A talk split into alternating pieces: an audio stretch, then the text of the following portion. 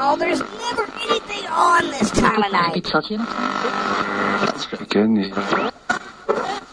Parce qu'il fallait une...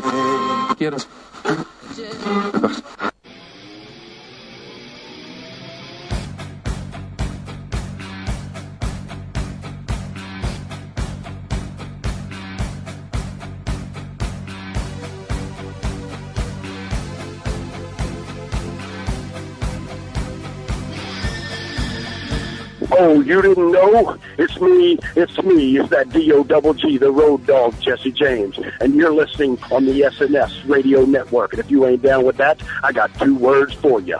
Suck it. Hey, this is Badass Billy Gunn. My name is Armando Alejandro Estrada. Hey, it's Road Warrior Animal. what a rush. Yo, monkeys, it's me, DDP, the king of bada bing, the master of the diamond cutter, the three-time, three-time, three-time world champion. And you, well, you monkey, stay tuned or you will feel bang. I am the genius full of glory and renown, Lanny Poffo. What's up, all you stars and stars? This is Mariette. His Heartbreak Kid, Shawn Michaels, Mr. Hall of Fame, 2011, on SNS Radio Network. See ya, and I wouldn't want to be ya.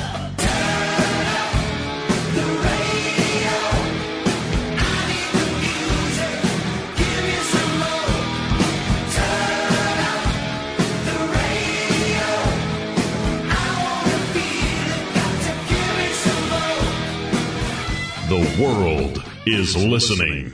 Mankind.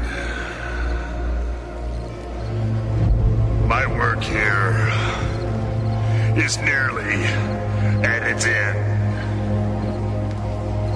As is your existence on this earth. All that's left to do is to fill this grave with your rotting, maggot-infested carcass. You won't have a nice day. And you sure won't. Rest in peace. This is the main event. What you gonna do?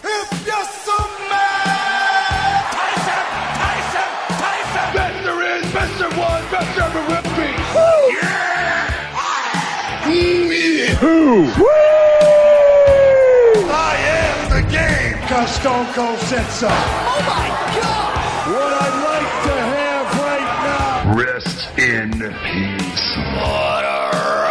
To be the man, you gotta beat the man. Are you ready? Everyone has a price for the million dollar man. I have wined and dined with kings and queens. Damn. The Heartbreak Kid, Shawn Michaels, has left the building. You think you know me? Oh, you didn't know? Ah, I come here to fight. Standing ovation here. Let's go to our ring announcer. Welcome, fans! Your host, ring announcer Sean Beckerman, is proud to present the show that takes you back in time, bringing you pro wrestling nostalgia featuring classic moments and old school themes. So get ready to go beyond the bell on the SNS Radio Network, as well as archive at beyondthebell.podbean.com. BTB fans, get ready for Volume 4 of our Epic Encounter series here on the SNS Radio Network.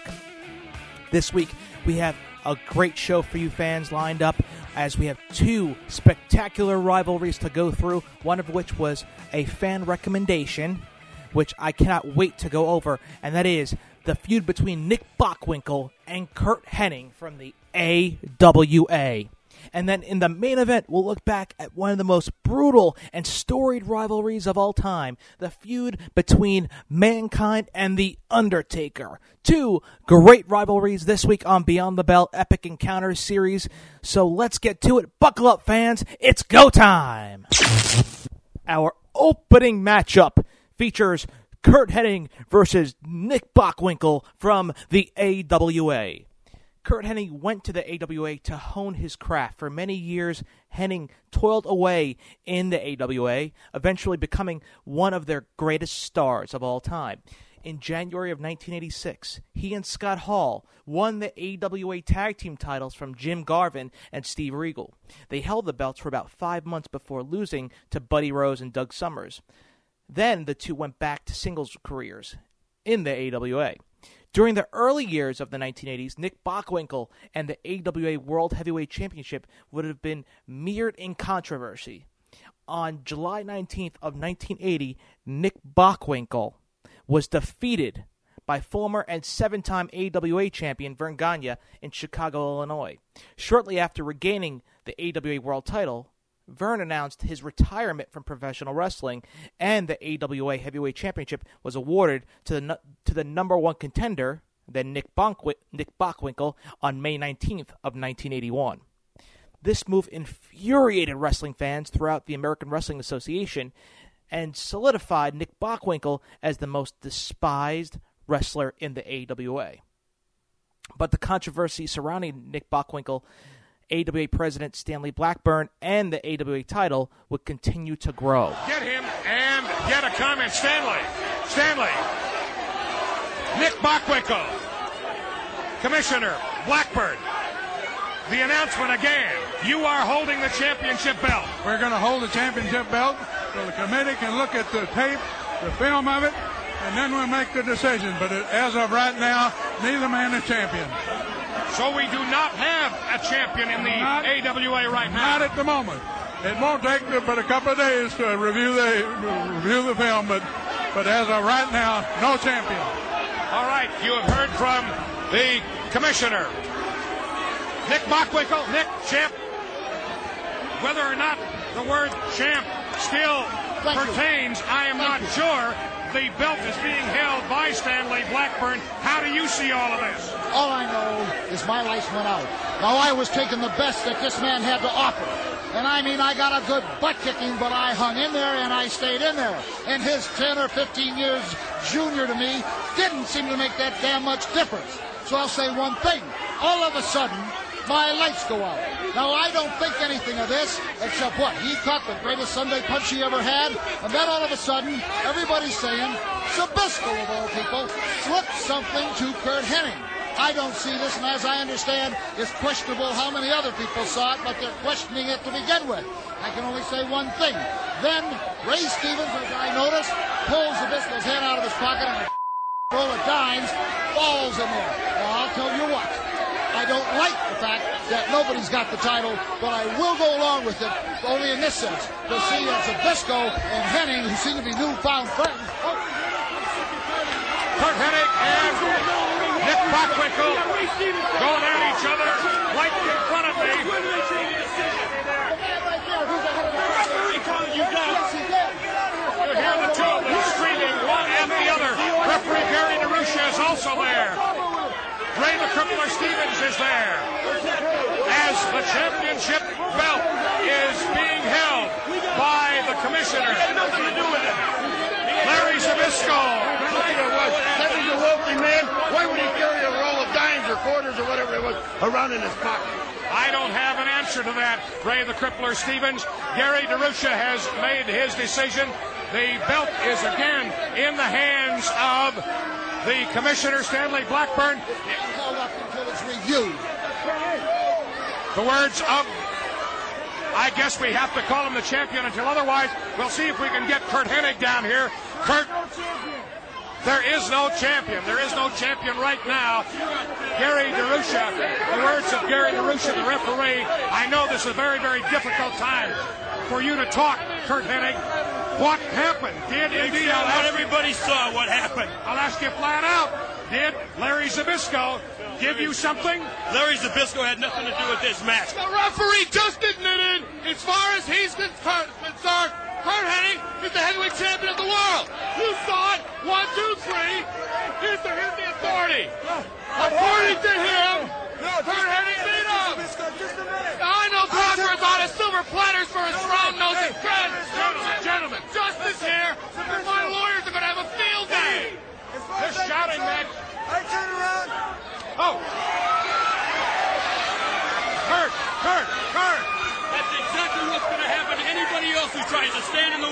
Of the heavyweight champion of the world, and that's Curt Hennig. The decision was one, two, three in the middle of the ring, and I got nothing else to say, Bockwinkel, but I am the heavyweight champion of the world, and you know it. Curt Hennig, Larry Zbyszko, and we see off to our right, Gary I'm the number one contender. I want to know who's the champion.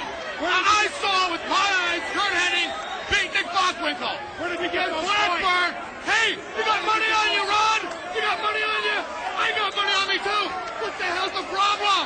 I don't The problem know. is Blackburn is going to try to figure out a way to rob someone else on a Bockwinkel's title.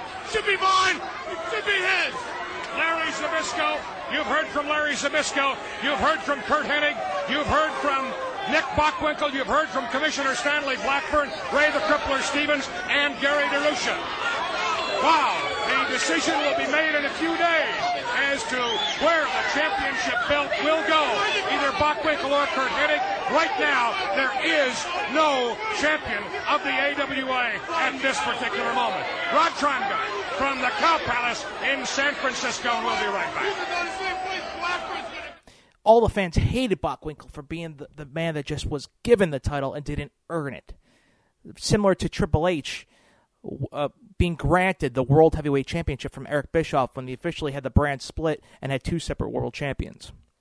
Curt Hennig scored the biggest victory of his then eight year career when he won the AWA heavyweight title from Nick Bockwinkel on May 2nd, 1987, in San Francisco, California, at Super Clash 2. Ladies and gentlemen, we are going to present a very special segment this week on AWA Championship Wrestling, and the key phrase is championships. We're going to take a look at all the title changes that we have had, and there have been many. There have been several, and there has been controversy surrounding each and every one of them. We need to start with the king of them all, and of course that is Curt Hennig.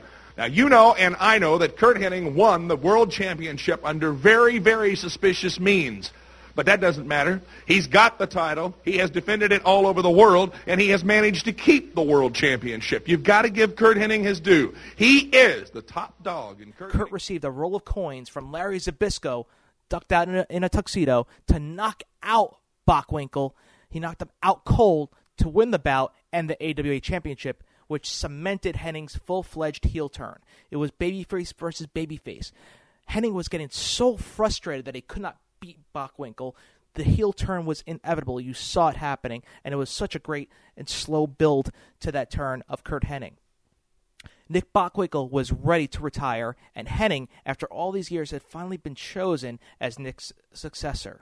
I want to go back to the dressing room area now and talk to a man who is the heavyweight champion of the world. He has never been at a loss for words in his life, and I'm sure that's exactly how we'll find Curt Hennig this time. You know, a lot of people have been asking me the question. Having Madusa Miceli in your corner, do you think it was the right decision? Well, a week has passed, and I'm going to tell you people, I definitely made the right decision. In fact, we're going to be doing a little bit of traveling together. Madusa, why don't you tell them where we're going to be going? We will be in Canada, New York, Pittsburgh. Curt and I will be defending our titles in my hometown, Milan, Italy. Wow, I can't wait to get over to Italy. I'm sure there's a lot of secret spots you can show me over there, Madusa. What I'm telling you people is, let's get down to business and what's really at hand here. Let's talk about the competition here in the AWA. And we're going to be traveling all over the world to defend these belts.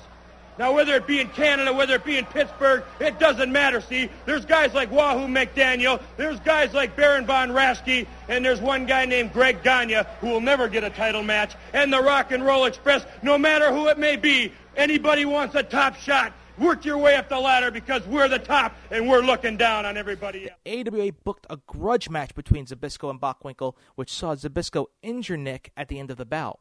Bockwinkel only wrestled a few more matches after his bout with Zbyszko. Larry claimed on television he retired Bockwinkel, which actually wasn't the case. Zbyszko would rant on his television interviews that he was he was indeed the living legend of professional wrestling because he retired Bruno Sammartino and Nick Bockwinkel. That was Larry's story, and he was sticking to it. Looking back on it now, Kurt Hennig, you can say, was an excellent choice by Verne Gagne to replace Dick Bockwinkel as AWA Kingpin. Hennig was relatively young at age 29. Kurt had improved his wrestling skills immensely over the years and now had the ability to carry a less than average wrestler to a watchable and entertaining match. Hennig was up and coming star with a tremendous upside. The only question about Hennig as champ was whether the AWA could establish a heel persona for Hennig that would make fans pay to see Curt defend the championship, very similar to Nick Bockwinkel. You know, the AWA in in the mid 80s had a lot going on. After the debacle, which fatefully sent Hogan and other talents to the WWF, talent was raided and dissipated from the AWA. Gagne's AWA had to rely on the thinning pool of talent. Enter, like we said, Curt Hennig. Luckily, Nick Bockwinkel, at age 52, was still able to perform at an incredibly high level and helped elevate the young second generation ring natural, Mr. Perfect Curt Hennig. The two feuded over the championship in great matches, and I truly feel that Bockwinkel set up Hennig to become the star that he is or was.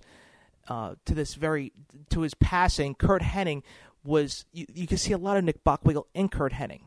It's well worth the effort, I'd say, to go seek out the bloody time limit draw from the ESPN broadcast taped at the Showboat in Las Vegas, as well as, like we said, the Super Two, uh, Super Clash Two contest. I can think of no finer example of a rivalry between one generation and another that gave us so much quality wrestling. If you listen to Mr. Perfect's promos, very similar cocky style as Nick Bockwinkel. Bockwinkel loved to have that arrogant persona to him, and Curt Hennig definitely displayed that with the Mr. Perfect character. But I truly believe that Curt Hennig's success would needs to be attributed to this feud with Nick Bockwinkel, and I really feel that Mr. Perfect would not have been born if it wasn't for AWA champion Nick Bockwinkel. I wrestled Curt Hennig in Las Vegas at the uh, was then the Showboat Hotel, and in an hour match, and he wound up with about 12 stitches in the last five minutes of the match. And when people ask me about Curt Hennig, I have to say that he's one of the finest young athletes in the profession. And now he's an experienced, seasoned veteran. And I still think he's one of the finest talents in the profession. Uh, got the heritage of second generation, much like myself, and uh, 245 pounds and uh, very well cut, very well conditioned and put together. Uh, I would love to see him get the opportunity uh, in the WWF uh, or whatever organization he's going to be with to do his thing. And I can't praise the man enough as far as my respect and admiration for his talent, his ability, and, and what I know he can do in the ring. Time to pay some bills, and when we return, we take a look at the storied rivalry between The Undertaker and Mankind. So buckle up, fans. Beyond the Bell continues on the SNS Radio Network. Promotional consideration paid for by the following Unforgiving, unrelenting, sheer punishment. No place to run. No place to hide. It's a match that terrorizes opponents, leaving them battered, brutalized, hopeless. The Cage Match. Now, here's your chance to own the devastating collection in the greatest cage matches of all time. With 24 vicious battles of unedited action from NWA, AWA, WCCW, WCW, and. Plus, never before released encounters on DVD of the most dangerous matches ever. The greatest cage matches of all time. Own the unedited collection now. You know, nobody likes partying more than the rockers, but the party's over when you start smoking. That's right, rocking and rolling, strutting and strolling doesn't include smoking. Be a survivor. Don't smoke.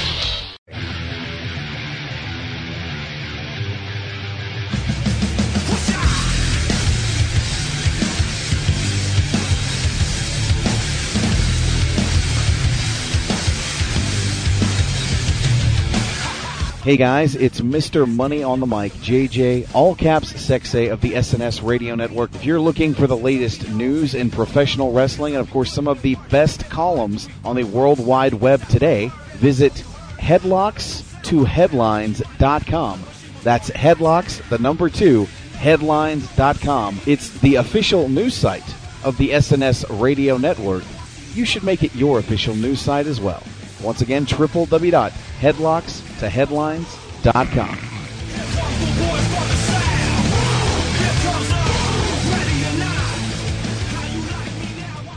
Wrestling is my life. I mean, ever since I was a little teeny holster, my dad used to take me to watch wrestling in Tampa, Florida. I grew up with it. I vicariously lived through it. I wanted to be a wrestler. It's all I ever wanted to be. When I step in that squared circle, I'm in the moment. That's all I care about. That's all I focus on. It's so simple to understand, so simple for people to dive in and just forget all their cares and everything that's going on in the world and live through Impact Wrestling. We bring wrestling back the way it should be. It's the conflict in the world. It's good versus evil. It's all things to all men and women. You get a chance to step out of your normal lives and vicariously live through Impact Wrestling. Wrestling matters here at Impact Wrestling. Welcome back, wrestling fans, to BTB on the SNS Radio Network. Throughout the history of wrestling, one thing we have always appreciated and paid attention to was rivalries. If we didn't have rivalries, there would not be a wrestling business. We always love feuds involving a good guy and a bad guy. We have seen rivalries that have shaped wrestling organizations for years to come. We will discuss Piper and Hogan on a future uh, Beyond the Bell, Triple H and The Rock, and probably the most compelling feud of all time we discussed, Austin and McMahon, which realistically is a wrestler versus boss feud. However, when you look at any rivalry that have the terms bizarre and twisted next to them, there is truly only one rivalry that beats them all. A rivalry that was enjoyed by all WWE fans everywhere a rivalry truly one of a kind. The Undertaker versus Mankind. It all seemed like such a shame. We engaged in some of the most brutal contests this sport has ever known. But I couldn't help feeling that when it was all said and done, The Undertaker never really knew me at all. Do you know what it feels like to sit on an airplane with the stench of your own charred flesh in your nostrils for 14 hours? Because I do. And it makes me sick. Do you know what it feels like to walk inside your home and your wife says, What is burning? And it's me! I needed to introduce you to my life. And for those people out there who find it hard to believe that someone like mankind could have received holy matrimony, I can only say to you, Turn off your damn TV set. Watch another wrestling program because I am dealing with reality. A real life Undertaker where my children wake up to the sounds of gunfire. Where white trash bombard my house with rocks and chant, Die, mankind, die! When my three-year-old girl says to me, Keep me safe, Daddy. Keep me safe. I look into her beautiful little eyes and I say, I can't do that because Daddy's on the road 300 nights every year working on his 17th concussion being spit on by vile scum in Undertaker t-shirts, wrestling main events, for half the money that pumped up pretty boys making the opening match. You ask me for excuses, I don't have any. When you're mankind, you only need reasons. Well, tell me this no matter how disfigured The Undertaker may be when we see him on April the 20th, what kind of match can we expect from Mankind and The Undertaker for the richest prize in the WWF? When Oswald shot Kennedy He was insane. But still we watch the reruns again and again. We all sit glued while the killer takes aim. Hey, Bob, There goes the pieces of the president's brain!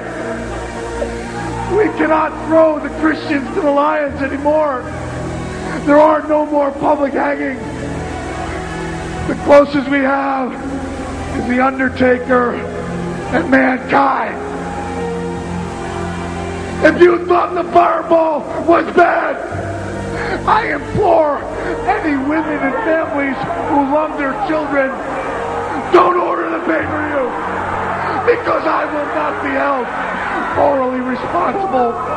But I will not stop until the entire audience smells your charred flesh, feels sick to their stomach until you are nothing but a random pile of body parts.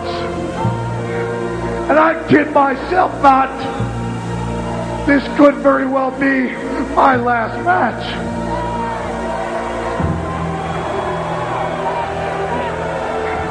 But I have my reservation in the emergency room, and I've gone through the trouble of making one for you. Because by the time we're done, Uncle Paul, unveil the present. You're going to need this because we are going to look like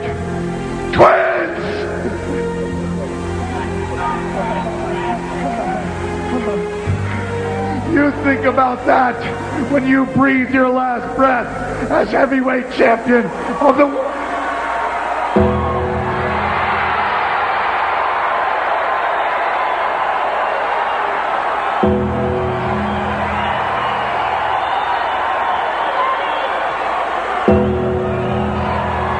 The presence of The Undertaker being felt by mankind.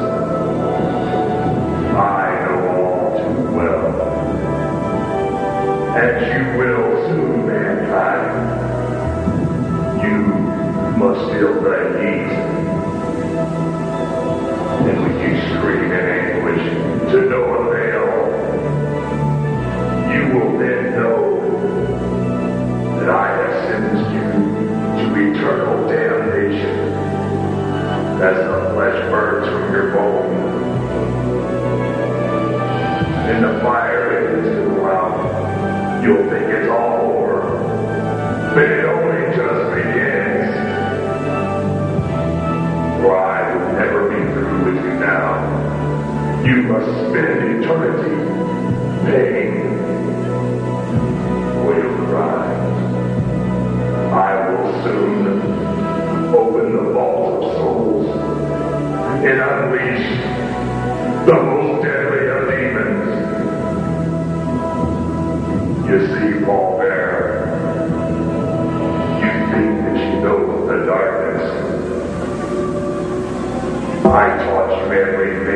know the darkness,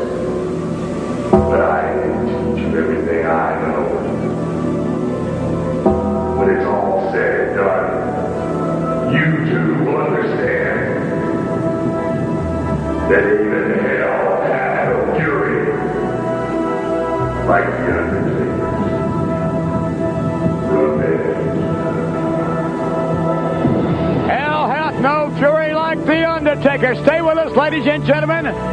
Raw is War continues. The Undertaker versus Mankind. No two superstars ever played more mind games, had more memorable moments, or faced each other more times on pay per view, Monday Night Raw, or SmackDown, more times than The Undertaker and Mankind. These two men fought each other more times than any other superstars, including six times on pay per view. Those six pay per view matches were all classics and immensely memorable. along with several other moments in this rivalry that made it so special. Mankind versus The Undertaker is one of the greatest feuds of all time. The date is April 1st, 1996, the night right after the man from the dark side, The Undertaker, defeated Big Daddy Cool Diesel at WrestleMania 12. Diesel leaving to go to WCW. On that night, The Undertaker would have never expected to meet his equal that he would be battling for the next two years. For weeks, WWF fans saw videos of a strange and deranged individual sitting in a sewer infested with rats, bashing himself in the head and pulling his own hair out. His name was Mankind, a wrestler with a scarred and battered body, three fingers on one hand, one leg longer than the other. This man enjoyed pain and punishment. I use the term man loosely, this monster. And undoubtedly the toughest opponent, I bet, and I can I feel full heartedly The Undertaker has ever fought in his career. The rivalry begins on that day of April 1st, 1996, when The Undertaker fought Justin Hawk Bradshaw, now called JBL as we know him, uh, know and love him, I should say, when all of a sudden Mankind comes out of nowhere and begins to inflict punishment on the man from the dark side including putting his bizarre submission hold on him by sticking his fingers down his throat. The mandible claw debuted. Week after week, mankind continued to torment The Undertaker, attacking him from uh, backstage, from behind, outside in the locker room, and then at the May pay per view in your house, Beware of Dog, The Undertaker was taking on Goldust for the Intercontinental title in The Undertaker's specialty match, a casket match. And right when it looked like The Undertaker was about to put Goldust in the casket and make him rest in peace to win the match, The Undertaker opened up the lid and out popped Mankind and slapped on the mandible claw on Taker and stuffed him in the casket and coasting and basically costing him the match and the Intercontinental Championship. That set up the first official meeting between these two superstars on June 23rd, 1996, at the King of the Ring pay per view. The match was a brutal first encounter that lasted almost 20 minutes. The moment of this match, you could say, was when it seemed that The Undertaker was about to win with the tombstone, Mankind reversed it into the mandible claw. At the same time, Undertaker's manager, Paul Bearer, climbed onto the ring apron to try to help The Undertaker. As The Undertaker ran towards the turnbuckle to shake off Mankind, Paul Bearer raised his trademark urn to hit Mankind, but Mankind ducked, and Paul hit The Undertaker instead by accident. Or did he? Mankind reapplied the mandible claw on an unconscious Undertaker and won the match.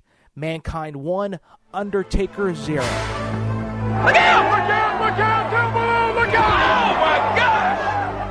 I'll make every night of your life. Mankind is burying the Undertaker. The longest one you've ever known. Mankind trying to seal Undertaker up in that, in that casket. What you've done, mankind. Beating that casket with a steel pole. You have awakened the beast. Mankind, how did he get there? How did he do what he did? who has laid silent for a long time.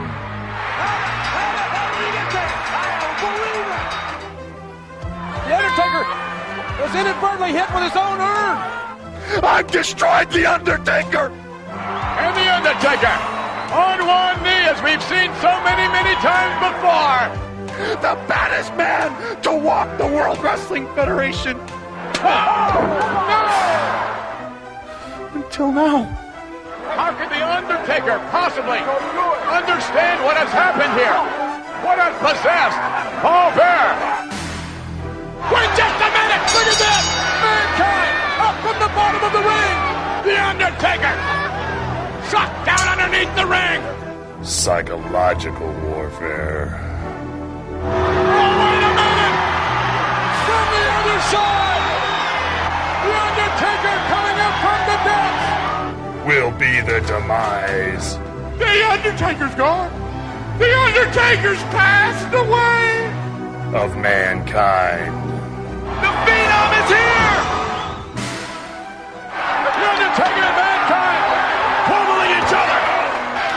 For every person who says, aren't you ashamed? This resembles a prison riot! You've destroyed the Undertaker's fans. You brought them pain. They fought all over the building, apparently! What a war between these two! I say it's about time! Mankind and the Undertaker again going at it! Mankind, I will dig your grave. Oh, Paul? I don't want to be buried alive. You're not going to! You won't have a nice day. This frame's too short for the Undertaker. I am going to bury you alive. Mankind did what very few have been able to do, and that was defeat The Undertaker. Though Mankind won the first round, the war was far from over. The following pay per view, In Your House International Incident, The Undertaker was in a rematch with Goldust from two months earlier. Once again, history repeated itself. Just when it looked like The Undertaker was about to win the match, Mankind pops out from under the ring this time and attacks The Undertaker again. The two then battle it out all the way to the basement of the arena, which gave the WWE an idea and set up round two. The date is August 18th, 1996, at the pay per view SummerSlam. It was a night no Undertaker fan will ever forget. The Undertaker and, Man- Undertaker and Mankind faced each other once again, this time in the first ever Boiler Room Brawl. The rules were that both men were to start out in the boiler room and fight their way to the ring where a Paul Bearer was holding his urn. The first superstar to get in the ring and gain possession of the urn would be declared the winner. Very unique at its time and has never been done since. After countless drops to concrete floors and using any weapon that wasn't nailed down, they eventually made their way to the ring where the unthinkable happened. The Undertaker entered the ring first, extends his hands to take the urn. He raised his hand up like he normally normally did, but Paul Bearer turns his back on him. Mankind ambushes the Taker from behind with the mandible claw. Paul Bearer then bashes the Undertaker in the head with the urn and hands it over to Mankind, giving him the win again. Now, decisively, The Undertaker truly has found his equal in Mankind, as he now has defeated him twice in a three month time span. Mankind 2, Undertaker 0. 1996, there arose a beast, the likes of which had never been seen. For the first time, the fury of the dark side was unleashed on mankind.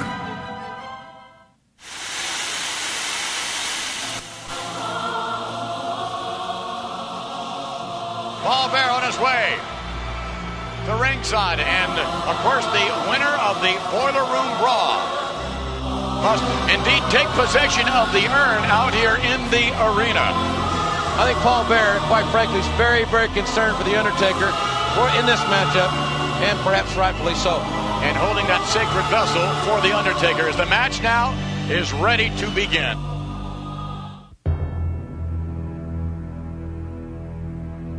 We know conclusively mankind is in that boiler room someplace.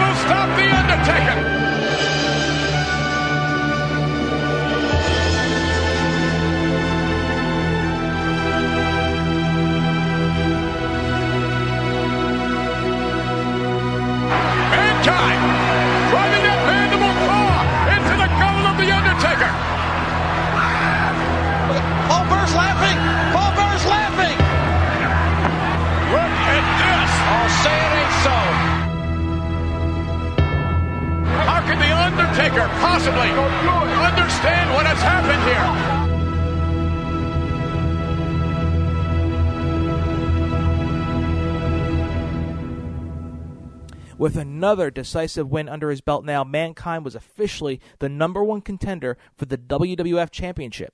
Mankind was in a classic match against the Heartbreak Kid Shawn Michaels until Vader came in to interfere, giving Michaels the win by disqualification. However, Mankind applied the mandible claw to Michaels, incapacitating him. As Mankind was about to roll Michaels into the casket, he brought out to ringside with him at the time. Paul Bearer opened up the casket and out popped The Undertaker. A taste of Mankind's own medicine, and both battled their way to the back again. It was clear that the WWE wasn't big enough for both of them, and they would meet once again in one of the most bizarre matches in WWF history. The date was October 20th, 1996, and the event was called In Your House Buried Alive. The Undertaker and Mankind would meet again for the third time in five months on pay per view, this time in a Buried Alive match. The first person to put their opponent in a created ringside grave and cover him with dirt will be declared the winner of the match. In a match that featured Mankind nailing The Undertaker with a spike and The Undertaker wailing Mankind with the steel ringside steps, and hitting a big steel chair leg drop on Mankind's head, The Undertaker hit his tombstone pile driver and carried Mankind over to the grave. The Undertaker then reversed the mandible claw and choke slammed Mankind right into the grave and covered him with dirt, giving The Undertaker the win. Mankind 2, Undertaker 1.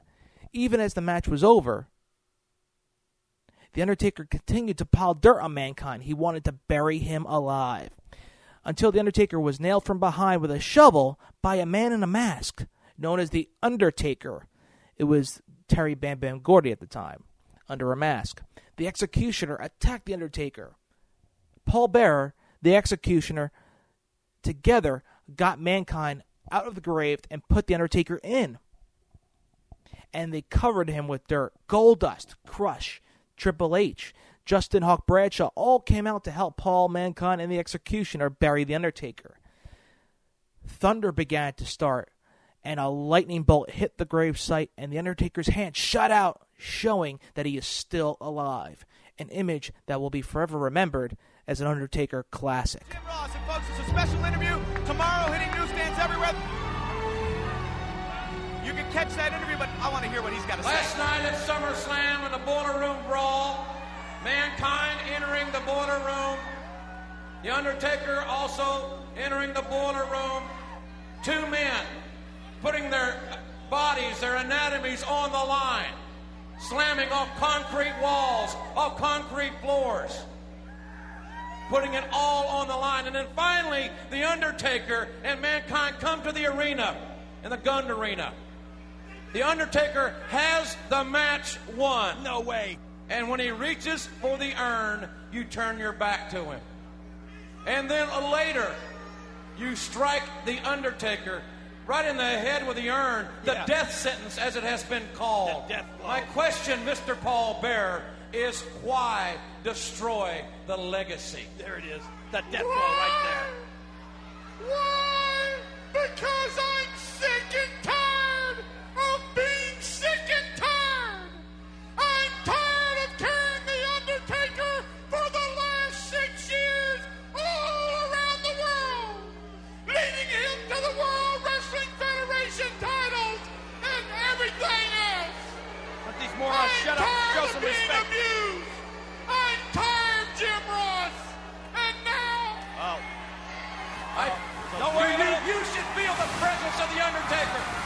presence of The Undertaker is right here in Wheeling, West Virginia. It's not The Undertaker.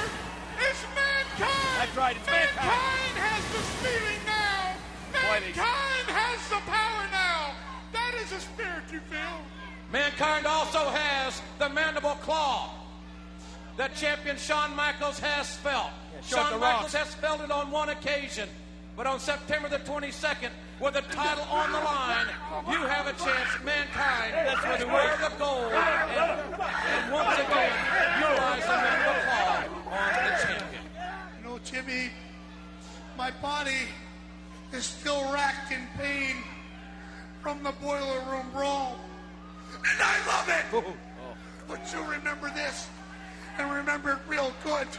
Since my birth in the WWE, winning has never been my priority. The lights. It was simply a way to create more misery for my opponents. But now Paul Bearer has shown me that worried. by defeating Shawn Michaels and in your house for the WWE title, not only will I make Shawn Michaels the least sexy boy toy in the world. Yeah. In one night, I will have the chance to destroy the lives of the millions of the clique all around the world. Oh, that'll be great. And that, Jim Ross, makes me happy. You see, it's very simple one-two plan. One, I put Shawn Michaels' shoulders on the mat for a count of three. And then number two, I put his shoulders uh, on a hospital bed for eternity. You know what this is all about. He's here. He's here. The Undertaker's not gone. No, you no. can feel the presence of the Undertaker. We can all feel the presence of the Undertaker,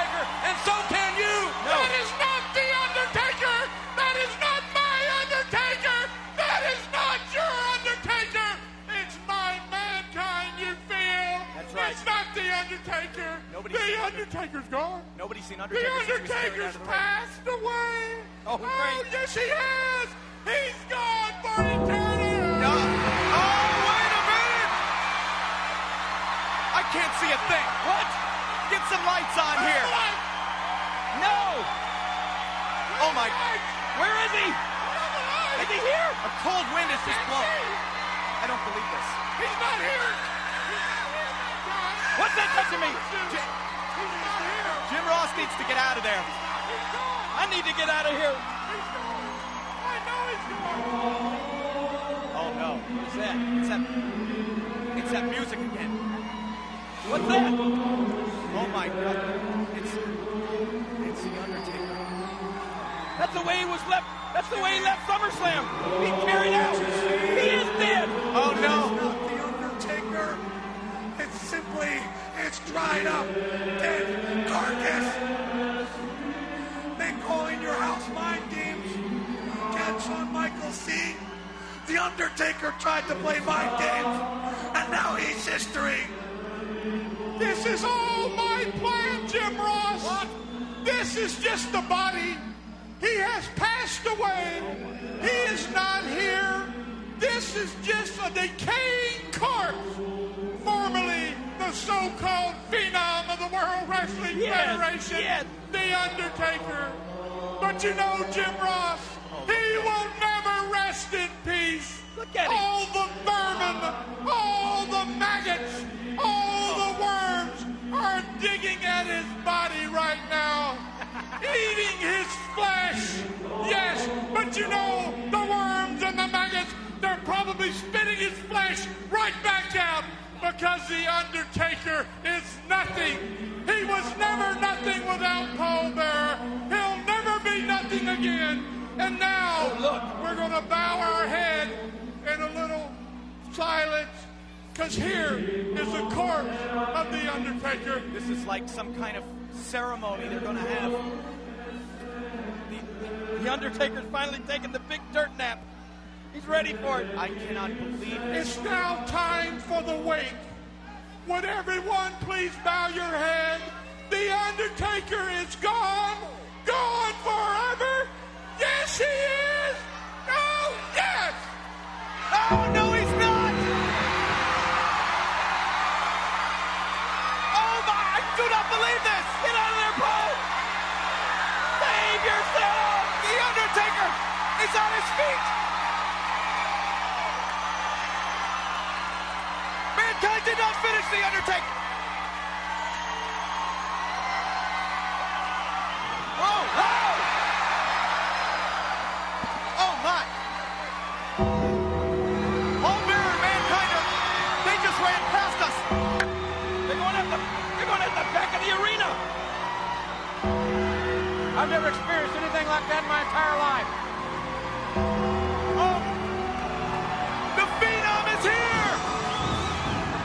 Wrestling fans, it's time to pay some bills, and like Tony Schiavone always said, our cameras will be rolling, and if you miss any action during the break, we will have it for you when we return. So don't go anywhere as Beyond the Bell on the SNS Radio Network continues. Promotional consideration paid for by the following. Hey, you. Yeah, I'm talking to you. Have you checked out the new Unplugged on Friday nights? Well, if you haven't, make sure you check out the new Unplugged Friday nights with JJ Sexay at 10:30 Eastern Standard Time, 8:30 Mountain Standard Time, where JJ covers SmackDown, video games, and whatever the hell else he feels like. See you in chat.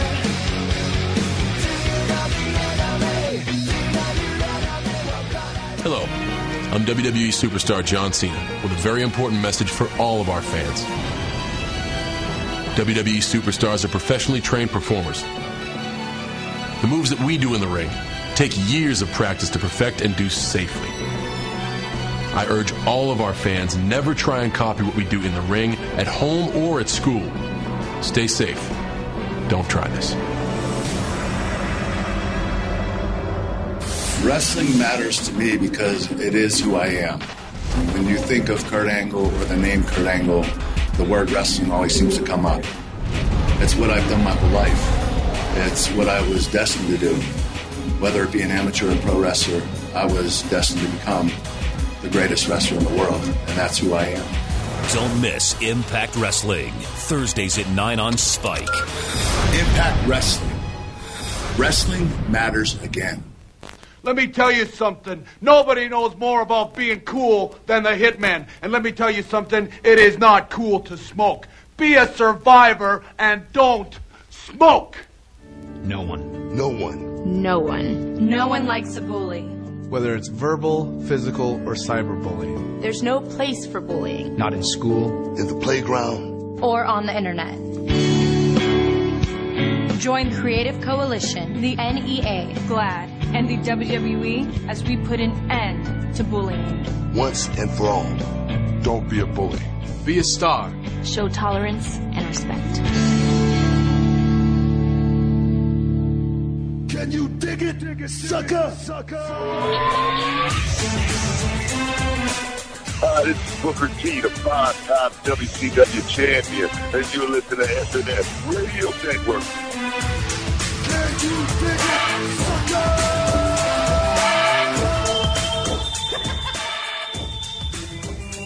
Sunday Night Showdown.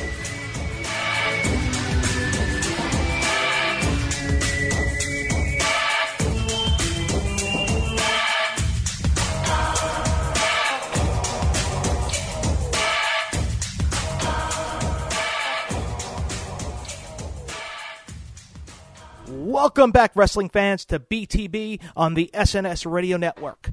The following month, The Undertaker and Mankind would meet once again. This time at Madison Square Garden in New York City at the Survivor Series on November 16th. The Undertaker came down supporting a new look, ready to do battle with Mankind for the fourth time in six months on pay per view. The stipulation of this match was Paul Bearer was to be suspended above the ring in a steel cage to keep him from interfering. And if The Undertaker won, he would get five minutes alone in the ring with Paul Bearer. All the previous battles between the two men were classics, and this one was no exception, as both men battled, including fighting in the audience where The Undertaker backdropped Mankind over the guardrail down to the concrete floor. Eventually, The Undertaker hit his tombstone on Mankind and scored the victory. It was now tied, 2 to 2. The cage began to lower, and The Undertaker was just about to get his hands on Paul Bearer until the executioner came out and ambushed The Undertaker once again, saving Paul Bearer. It was clear that The Undertaker wanted to do away with Mankind's partner, the Executioner. So to finish out 1996, The Undertaker fought the Executioner at the December pay per view called In Your House It's Time. However, this was no ordinary match. It was known as an Armageddon match. Once a contestant is pinned, he has 10 seconds to resume. If he cannot, the match is over. Obviously, since there was no disqualifications or countouts in this match, Mankind ultimately made his presence known in the match and it became a handicap encounter. This match featured The Undertaker and Mankind tearing the house down, literally, as Mankind was thrown right through the In Your House entrance set. The Undertaker battled the Executioner all throughout the arena, including outside, where The Undertaker threw the Executioner in a fountain. Meanwhile, back in the arena, Mankind, not officially in the match, was maced by security and put into a straitjacket. The visual is so great for that. The Undertaker continued to beat Mankind in any way possible and then hit his tombstone on the executioner in the ring and pinned him. The executioner could not resume after that, and The Undertaker is declared the winner. We roll to WrestleMania 13. After going through a six year drought without winning the WWE Championship, The Undertaker finally won the championship from Psycho Sid Vicious. However, The Undertaker's old friend Mankind wanted to renew their rivalry immediately after The Undertaker won the title. He renewed it, all right, you could say, including burning The Undertaker on Monday Night Raw with a fireball. That set the stage for their meeting, for the, well, you could say their first meeting together in 1997. And it was also the first time these two men fought each other for the WWE Championship. It was April 20th, 1997, at In Your House Revenge of the Taker. And boy, did he ever get his revenge. These two men wanted each other in the worst way possible. This match featured Mankind breaking a glass pitcher over the Undertaker's head and bashing a steel chair on the Undertaker's already burnt face. Then, not one, but two referees got knocked out in the melee, and Mankind brings in the steel steps. Right when he's about to bash the Undertaker with them, the Undertaker drop kicks the steel steps right onto Mankind. Then he wails him in the head with the steel chair. This was it was crazy. The Undertaker then throws Mankind into the ropes and getting his head tied up in them. And the Undertaker takes takes off Mankind's mask. You couldn't believe it. Mankind was unmasked. As Mankind gets to his feet on the ring apron, the Undertaker grabs the steel steps and nails Mankind with them right off the apron through the announcer's table head first. That visual is still shown to this day. I think you see it also in the, the Do Not Try This at Home. Under man, Mick Foley went head first into the announcer's table. That was never seen before. Basically, he created a hole in the center of the table via his head. A choke slam and tombstone later, the Undertaker retains the title. Mankind 2, Undertaker 3. The rains have now stopped. But it's only the quiet before the real storm. Buried alive. Who could have thought that it would come to this? Each time you escape the clutches of these purple fists, you grew stronger, yet more evil. So you see, you've left me with no choice. I must now be your judge, your jury, and your executioner. If it takes destroying The Undertaker to destroy you, mankind, well, then that's what I will do. You must be extinguished. Why don't you try and imagine what those last few breaths of air will taste like? Try and imagine what it would be like trying to claw your way out of a bottomless pit. Try to imagine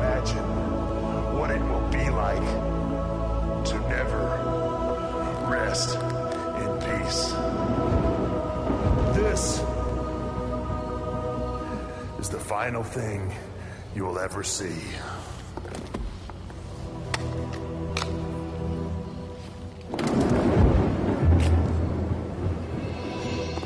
The Undertaker wasn't through yet. He trapped Paul Bearer in a corner and did to him what Mankind did to The Undertaker a few weeks earlier. He burned Paul Bearer with a fireball, with a fireball, and he and Mankind cowardly retreated to the back in the locker room, arm in arm. The final chapter of this brutal rivalry takes place more than a year after this last encounter. Mankind wanted to renew his rivalry, rivalry with The Undertaker one last time, and did so at the 1998 King of the Ring in one of the most memorable matches in professional wrestling history, not just in the feud's history. It was the two year anniversary of when these two superstars first met in 1996 King of the Ring was, was the first encounter. This match, this final match that these two men would face each other, would go down as one of the most brutal and memorable matches in WWF history. For the sixth and final time on pay per view, The Undertaker and Mankind would meet each other one final time. This time in one of the most vile, dangerous, ma- dangerous matches Hell in a Cell. Mankind came to the ring with a steel chair and climbed up to the top of the cell and called out The Undertaker to start the match on top of the cage. You knew you were in for a treat right away. Undertaker gladly accepted and began to climb the cage. After several minutes of battling on top of the cage, The Undertaker then literally threw Mankind off the top of the cell and through the announcer's table below. After several minutes of being laid out, they put Mankind on a stretcher and began to wheel him out. But he surprisingly got off and began to climb up the cage once again. This time, after a headbutt and right hand, The Undertaker then chokeslammed Mankind right through the top of the cell, down to the ring below. Mankind kept mounting an offense, but after being thrown more than 16 feet twice, it was clear that The Undertaker was dominating. In one last act of desperation, Mankind then brought out a bag, and it was filled with thumbtacks that he pour- that he poured all in the ring he managed to get the mandible claw on the Undertaker, but the Undertaker lifted him up on his back and dropped him right on the thumbtacks. Then the Undertaker grabbed Mankind by the throat and chokeslammed him onto the tacks. Finally, a tombstone pile driver later, and the Undertaker picked up the victory and ended a rivalry that was not only one for the ages, but truly one of a kind. And it ended with Man- Undertaker 4, Mankind 2. And that match alone created a superstar in Mick Foley. It created a future Hall of Famer in Mankind. The fans started cheering Mankind as well as the Undertaker cheers increased. So did the Mankind cheers. The respect the fans grew for him was tremendous. And in turn, that one match set him up for his first ever WWE World Championship victory. That match made Mankind in WWE history and any hardcore match will forever live up to the to that Hell in the Cell encounter between the Undertaker and Mankind. From interviews, promos, from specialty matches to just basic brawls, boiler room to Hell in a Cell, the Undertaker and Mankind did it all together. It was the definition of a true brutal and storied rivalry. It had twists and turns. It had a heel turn from an illustrious and momentous manager in Paul Bearer.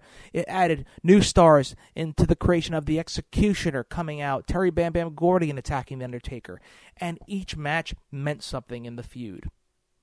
It was able to relive an anniversary of their initial encounter from the 96 King of the Ring and revolutionized hardcore wrestling in the Hell in, a, in Hell in a Cell environment in the 1998 King of the Ring. It redefined a career in mankind as it the fans finally were able to see the amount the, the, the, the toll mankind Mick Foley took on his body on a nightly basis.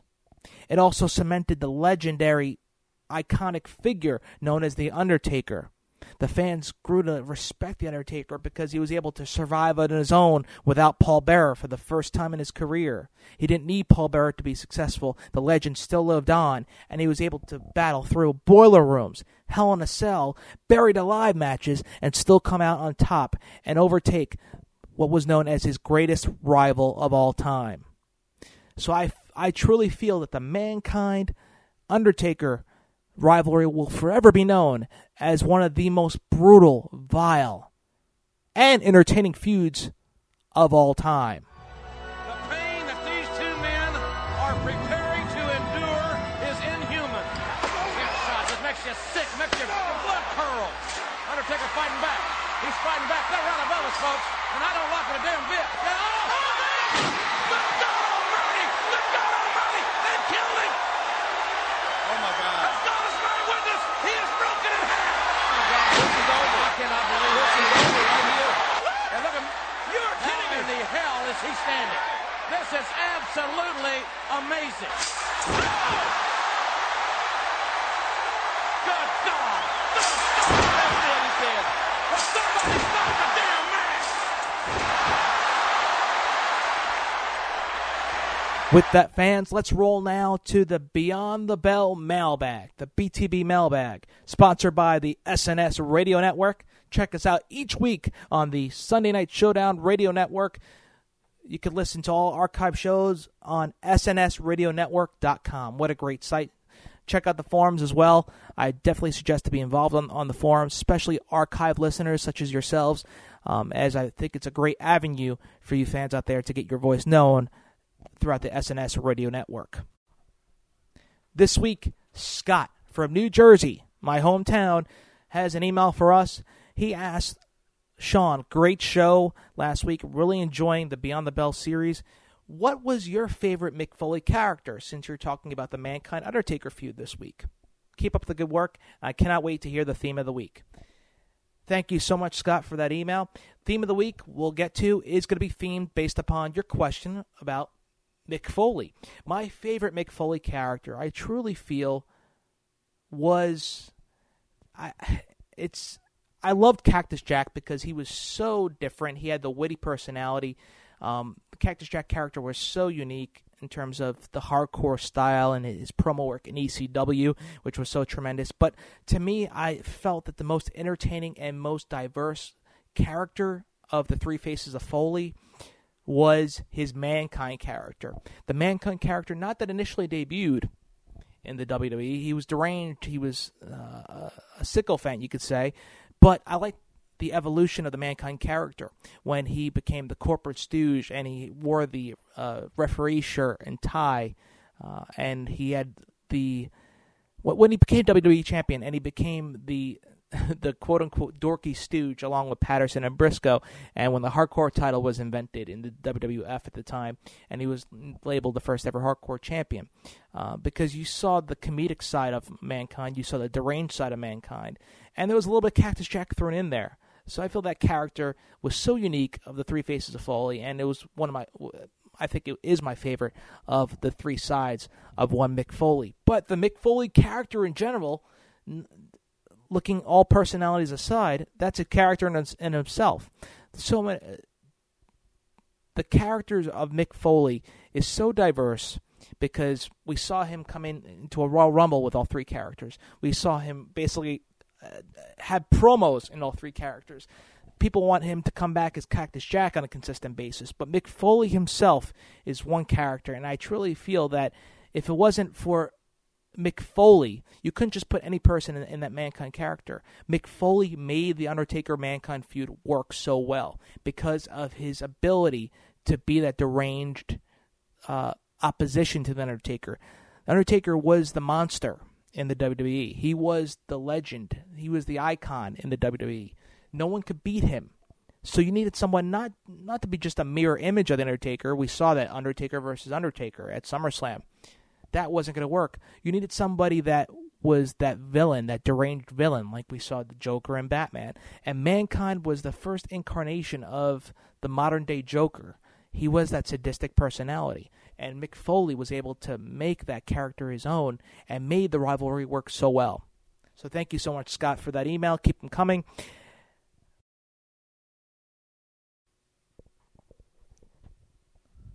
Now, beyond the Bell fans, let's take a look at the programming schedule for the upcoming weeks on the SNS Radio Network.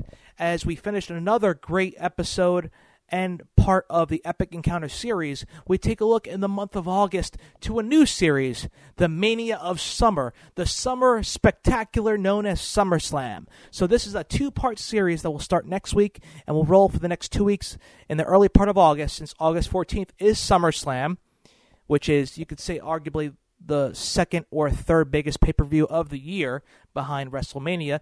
Some could say Royal Rumble now has eclipsed SummerSlam, but at the time of its invention, SummerSlam was the number two pay per view of the year.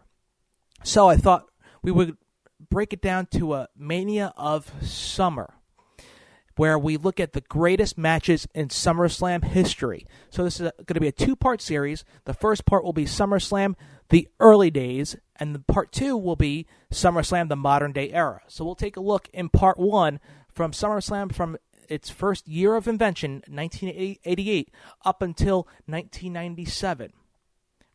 Before the Attitude Era started to make its break and explode onto the scene. And then in part two, we'll take a look from the Attitude Era on into the 2000s and currently in the world of professional wrestling. So it's going to be a great two part series, the greatest SummerSlam matches of all time. So I'll recommend you fans out there, I'm going to start a thread where you throw out your greatest SummerSlam matches of all time so we can possibly add them to the list. We'll be going chronologically. So we'll start out with SummerSlam, the first SummerSlam, and move upward. So I'll start a thread up on SNSRadioNetwork.com where on the forum section where you give me your opinion on what SummerSlam matches were your favorites. So that will take us up until SummerSlam, August 14th. Those two episodes I'm extremely excited about. So get your suggestions out there, fans, as I want to hear your feedback from your greatest moments and matches in SummerSlam history.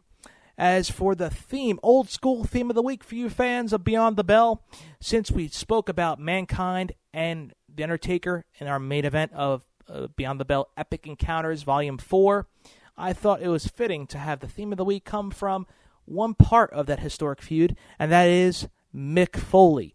We'll take a look back, not at his WWF, WWE run, not his TNA run. We'll look back at his WCW run, and the old school theme of the week will be the Cactus Jack WCW theme. You'll sometimes hear overlaid from his Cactus Jack WWE theme. They'll throw the WCW theme and uh, overlay it on top due to, I think, legal rights. So you'll still hear the theme on Classics on Demand through uh, your cable provider. But I wanted to take a look back and listen. This comes from, I believe, the WCW Slam Jam uh, album that came out, I believe, in the early 90s. Uh, Ron Simmons was on it, The Natural, Dustin Rhodes. Um, it had Johnny B. Bad's theme. So this will be Cactus Jack's WCW theme from the early 90s as it will wrap up the old school theme of the week on this Epic Encounters Volume 4 edition. Thank you so much, fans, for joining us. Once again, btbwrestling at gmail.com. Also, check the forums out to, to label and list your favorite SummerSlam matches of all time so we could possibly throw them in to our Mania of Summer series over the next two weeks. And possibly we're going to work on more uh, additional audio for you fans with extra topics, possibly some more lists for you guys to listen to as you we occupy you on your drive from, uh, from drive home from work or from school, whatever the case may be. We thank each and every one of you for joining us on the SNS Radio Network. Plus, suggestions, please send your suggestions as well for future shows coming up at btbwrestling at gmail.com. Also, check out my website, www.ringannouncing.com. So you can check out videos, audio for me announcing past and potentially future superstars in the world of professional wrestling. So that's www.ringannouncing.com. Also, shows are archived at beyondthebell.podbean.com as well as archived each and every week on SNSRadioNetwork.com. So once again, thank you fans for joining us for another epic encounter edition, Volume 4. Volume 5 is going to be very interesting, so stay tuned. We'll give you more details on that in the coming weeks. But once again, we're going to wrap things up with Cactus Jack's theme from WCW in the early 90s, and we'll see you next week as we'll go Beyond the Bell.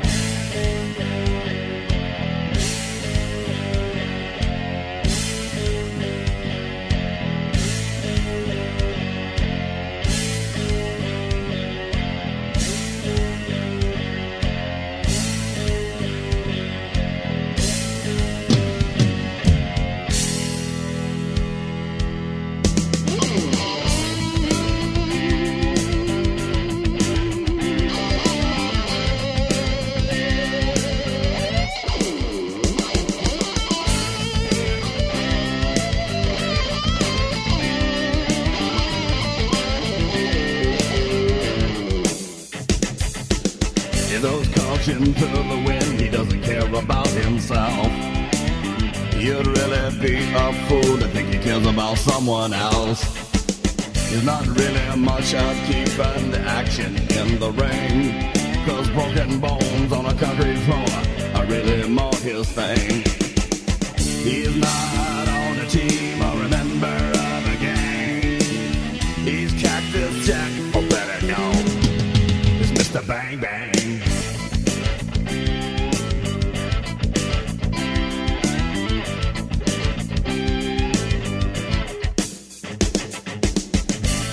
As a man can be.